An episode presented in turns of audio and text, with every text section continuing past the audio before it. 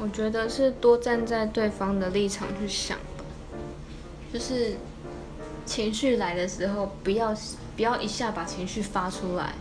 像是我们有个主管就很讨厌，他每次只要生气就是摔东西，就是大吼，只要谁惹他不爽就大吼大骂，然后就是他的情商控管，我觉得非常的不合格。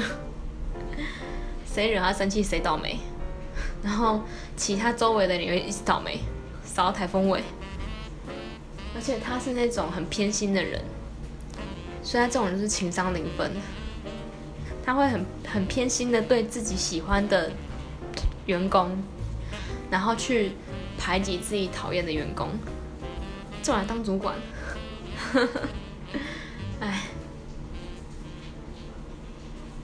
他该重新砍掉重练。